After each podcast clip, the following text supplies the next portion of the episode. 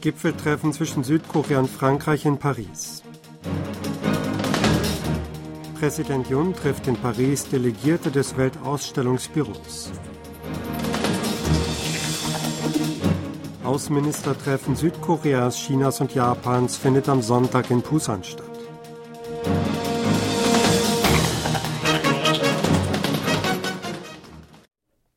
Staatspräsident Yun Song-yeol ist in Paris mit seinem französischen Amtskollegen Emmanuel Macron zu einem Gipfelgespräch zusammengekommen. Ein ranghoher Mitarbeiter des Präsidialamtes sagte gegenüber Journalisten, das diesmalige Gipfeltreffen biete eine Gelegenheit für die zukunftsorientierte Kooperation, insbesondere in den Bereichen Wirtschaft und Wissenschaftstechnologie.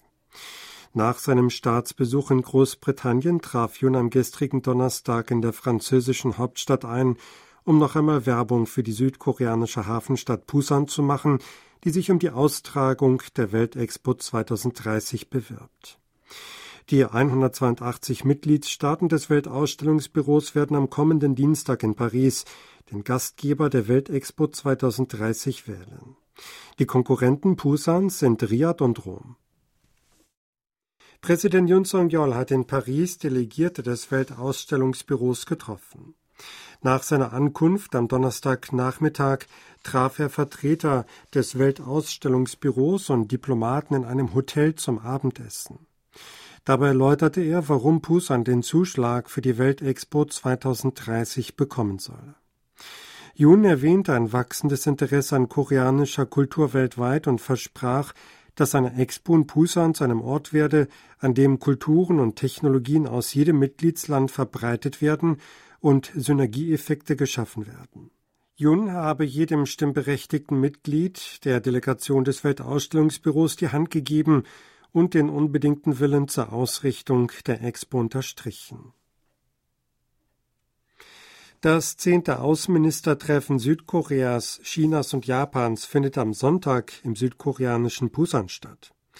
Das Außenministerium in Seoul gab am Freitag bekannt, dass Außenminister Park Jin mit seinen japanischen und chinesischen Amtskollegen Yoko Kamikawa und Wang Yi zusammenkommen werde.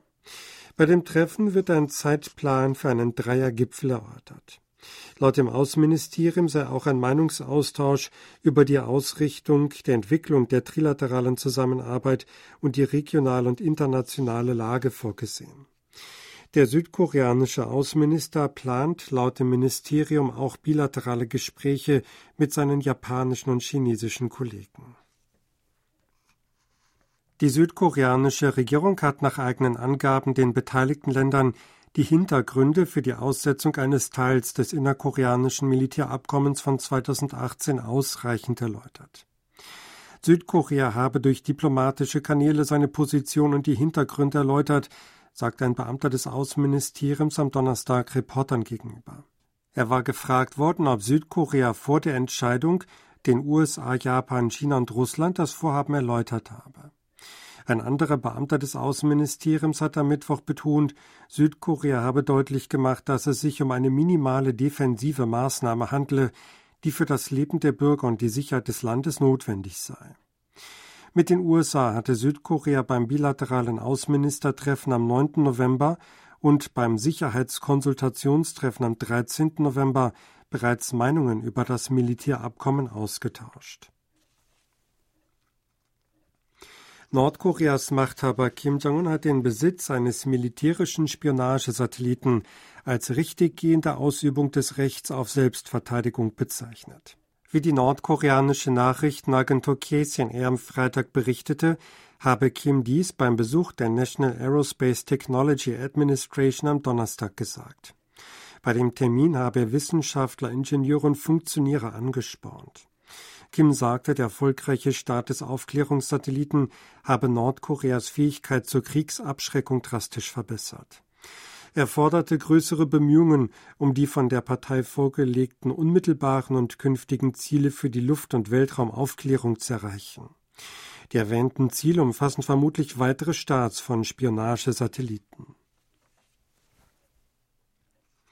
Japan hat laut seinem Verteidigungsminister im Zusammenhang mit einem am Dienstag gestarteten Spionagesatelliten Nordkoreas bestätigt, dass ein irgendwie geartetes Objekt die Erde umkreise.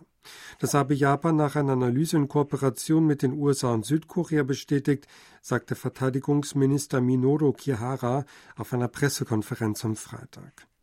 Laut der japanischen Nachrichtenagentur Kyodo und dem Sender NHK wollte sich der Minister jedoch nicht dazu äußern, ob Nordkoreas Satellitenstart erfolgreich war.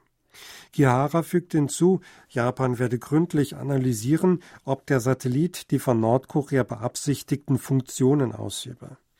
Damit deutete die japanische Regierung zum ersten Mal die Möglichkeit an, dass der nordkoreanische Satellit in seine Umlaufbahn eingetreten ist. Bisher hatte sie nur erklärt, dass der Orbit-Eintritt nicht bestätigt worden sei und die Einzelheiten noch analysiert werden. Die japanische Regierung hat wegen eines Gerichtsurteils in Südkorea zu Sexsklavinnen für japanische Soldaten im Zweiten Weltkrieg den südkoreanischen Botschafter einbestellt. Laut Berichten des Senders NHK und der Nachrichtenagentur Kyodo bestellte Vize-Außenminister Masataka Okano Botschafter Yun Dok-min ein und bezeichnete das Gerichtsurteil zugunsten der Opfer als sehr bedauerlich. Am Donnerstag hatte das Obergericht Seoul Japan zur Entschädigung einer Gruppe von Opfern der Sexsklaverei aufgefordert. Damit überstimmte das Gericht das Urteil einer unteren Instanz in dem Fall. Der japanische Vizeaußenminister monierte, dass mit dem Urteil die staatliche Immunität nicht beachtet worden sei. Südkorea und Brasilien haben ein Rahmenwerk zur Handels- und Investitionsförderung unterzeichnet. Brasilien ist das erste südkoreanische Land, mit dem Südkorea ein solches TIPF unterzeichnet hat. Das südkoreanische Ministerium für Handel, Industrie und Energie teilte mit, dass der TIPF-Ausschuss beider Länder heute in Seoul zum ersten Mal zusammengetreten sei. Das Handelsministerium legt in letzter Zeit in Reaktion auf Veränderungen des internationalen Handelsumfelds einen Schwerpunkt auf TIPF. Ein solches Rahmenwerk zielt auf die Ausweitung einer für beide Seiten vorteilhaften Wirtschaftskooperation ab und umfasst auch neue Handelsthemen, darunter Lieferketten, grüne Energie, Digitales und Biotechnologie. Im Gegensatz zu einem Freihandelsabkommen schließt ein TIPF Zollverhandlungen aus, während die Vertiefung praktischer industrieller Beziehungen verfolgt wird. Brasilien ist das zwölfte Land, mit dem Südkorea ein TIPF unterzeichnete. Zum 13. Jahrestag des Bombardements der Insel Yonpyong durch Nordkorea hat das Kommando der südkoreanischen Marineinfanterie am Donnerstag eine Zeremonie auf dem Nationalfriedhof in Daejeon abgehalten. Verteidigungsminister Shin Won-sik lobte in seiner von einem Ministerialen verlesenen Ansprache die damalige Reaktion der südkoreanischen Soldaten. Südkoreas Marineinfanteristen hätten an jenem Tag perfekt reagieren können, weil sie gewöhnlich mit mentaler Stärke ausgestattet und dank realitätsnahen Übungen einsatzbereit gewesen seien. An der Zeremonie nahmen etwa 200 Personen teil, darunter der Chef des Innovationskomitees der Regierungspartei, In Johann, und Hinterbliebene der Gefallenen.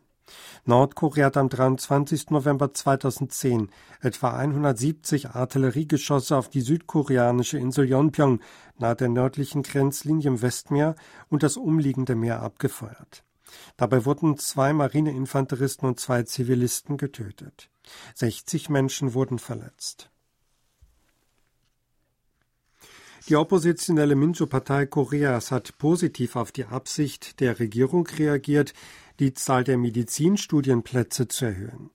Die führende Oppositionspartei fordert in einer Sitzung am Donnerstag, dass die Regierung noch binnen Jahresfrist ein konkretes Volumen der Aufstockung bekannt machen müsse.